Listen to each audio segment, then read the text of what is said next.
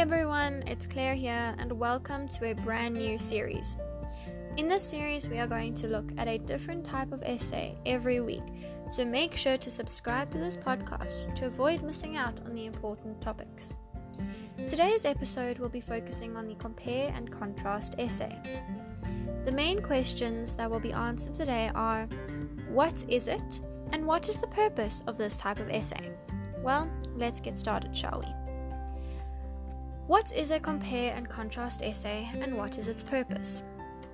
This is a type of essay that takes two scenarios and looks at the similarities and differences in order to compare or contrast them with the purpose of coming to a final decision based on facts. Let's have a look at an example.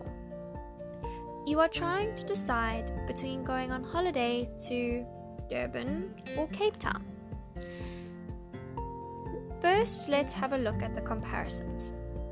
They are both at the beach and they are both very popular vacation places. Now, we'll look at the contrast. Durban has warmer seawater, which is from the Indian Ocean, whereas Cape Town has colder seawater from the Atlantic Ocean. Now that we have looked at the similarities and differences, and therefore compared and contrasted the two places, we can make a final decision. Knowing these facts, you would then choose which place is better depending on your specific requirements. So, there you have it what a compare and contrast essay is and its purpose. Thank you so much for listening. I hope you found this explanation extremely helpful and make sure to check back next week for a brand new episode with a different type of essay.